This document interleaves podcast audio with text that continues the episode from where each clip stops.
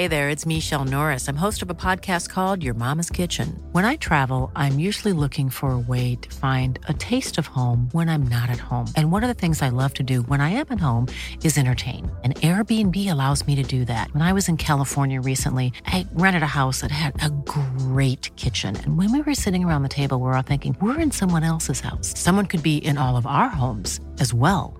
If you have a home, but you're not always at home, you have an Airbnb. Your home might be worth more than you think. Find out how much at airbnb.com/slash host.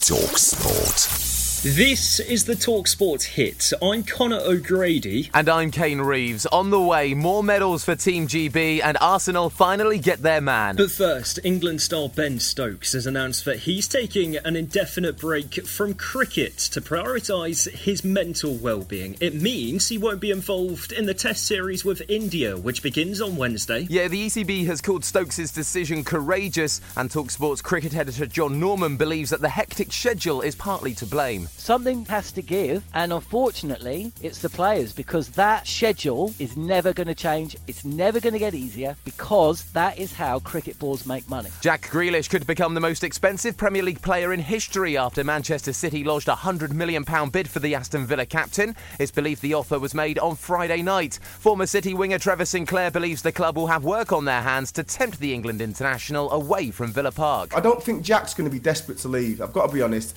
I think he loves the club. He's shown that loyalty to the football club. Now, the wait's finally over for Arsenal fans. Weeks after agreeing a deal to sign the defender, Ben White has officially joined on a long term deal for £50 million from Brighton.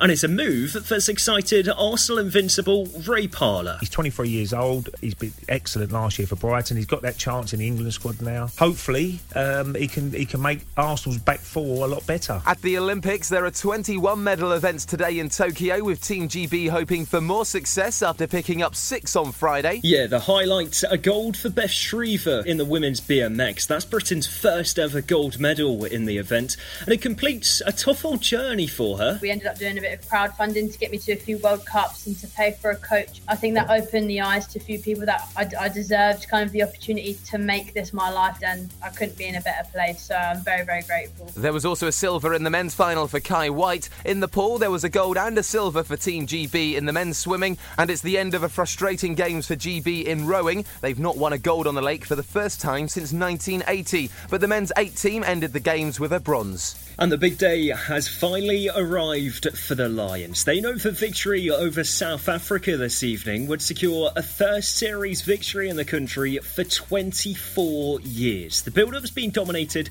by South African complaints over the refereeing in last weekend's opener. Stuart Hogg, who will line up at fullback for the Lions, has said that they are only focused on victory and not South Africa's moaning. We enjoy this, this challenge that's going to be coming our way. You know, I couldn't tell you the last time the Lions went 2 0 up in a series, but for us, we need to make sure we get kind of every quarter right in the game. We'll bring you live and exclusive commentary of the second test with our coverage getting underway at 4 o'clock on Talk Sport. We are the home of the British and Irish Lions tour of South Africa with every game of this series live on Talk Sport.